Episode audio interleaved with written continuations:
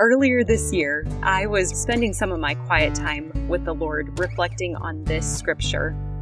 He cuts off every branch in me that bears no fruit, while every branch that does bear fruit, he prunes, so that it will be even more fruitful. That's found in John 15 2. And these follow up questions were helpful to process. First, what branch needs to be cut off in my life right now? Second, where do I see fruit? And third, what needs to be pruned? A few days later, God revealed something that needs to be pruned through the willingness of a friend to speak truth in love. So here's the backstory. There are a few of us friends who get together monthly for a potluck dinner. And Mark and I look so forward to this time together, and it's filled with belly laughs and shared heartaches and lasting conversations.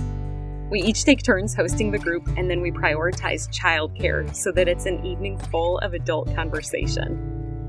The consistency of meeting regularly has produced much fruit and cherished relationships.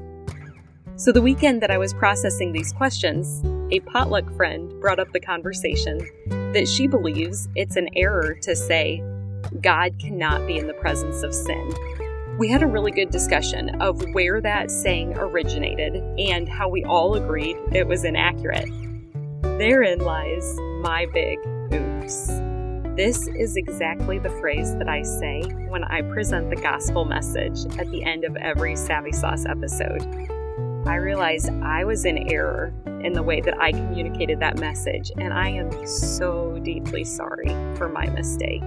One of my initial fears before starting the Savvy Sauce was that I would somehow accidentally teach something or say something in the wrong way that would be misleading or wrong. And I especially didn't want to mess up on the most important part of each episode, which is when I shared how Jesus is the only one who can save us from our sins. My fears became my reality. But it's actually not as scary as I thought because of God's mercy and grace, because of His undeserved favor and forgiveness. So I have already apologized to my Heavenly Father, and now I ask your forgiveness as well. I hope you can forgive me. So you may notice a change in the wording of the gospel message from this point forward. It took me months to re record this because I didn't want to carelessly correct it without praying through these changes and then also seeking the godly counsel of others. Now, what I would say I believe is that God can be in the presence of sin because Jesus walked among sinners. He was in relationship with sinners, he dined with them, and he willingly gave his life for them. Naomi Vaccaro said it really well in her Patreon episode, where she expressed sin only separates us from God if we let it. She goes on to explain that Jesus rushes to the side of any repentant sinner every time. That has definitely been my experience with him, too. We wrestled through so many options as a potluck group and with our team but now we feel at peace with this version we've selected. And I hope you get to listen to the updated gospel message next time you tune in to the Savvy Sauce podcast. I am deeply grateful for this work I get to do, and I pray God continues to lead and guide our team as we continue moving forward. So please don't hesitate to reach out if you believe that I've erred in any other area. Love you all. Grateful for you. One more thing before you go. Have you heard the term gospel before? It simply means good news, and I want to share the best news with you. But it starts with the bad news. Every single one of us were born sinners, but Christ desires to rescue us from our sin, which is something we cannot do for ourselves.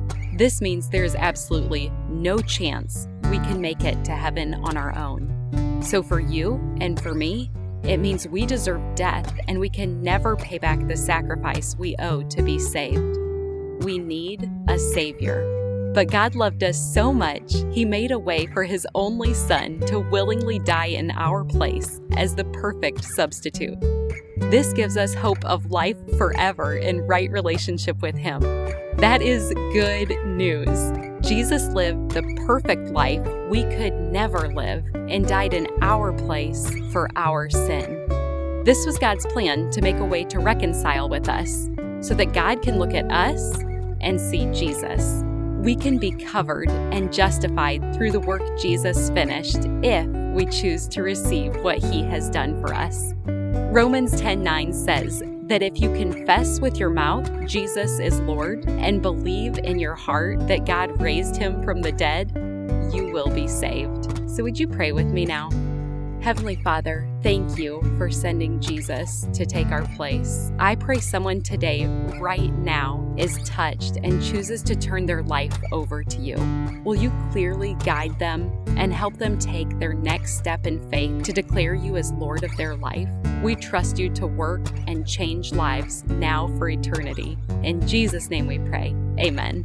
If you prayed that prayer, you are declaring Him for me, so me for Him you get the opportunity to live your life for Him. And at this podcast, we're called the Savvy Sauce for a reason. We want to give you practical tools to implement the knowledge you have learned. So, you ready to get started?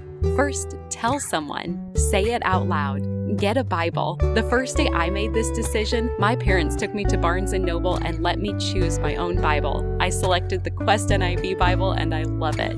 You can start by reading the book of John. Also, get connected locally, which just means tell someone who's a part of a church in your community that you made a decision to follow Christ. I'm assuming they will be thrilled to talk with you about further steps, such as going to church and getting connected to other believers to encourage you. We want to celebrate with you too, so feel free to leave a comment for us here if you did make a decision to follow Christ. We also have show notes included where you can read scripture that describes this process.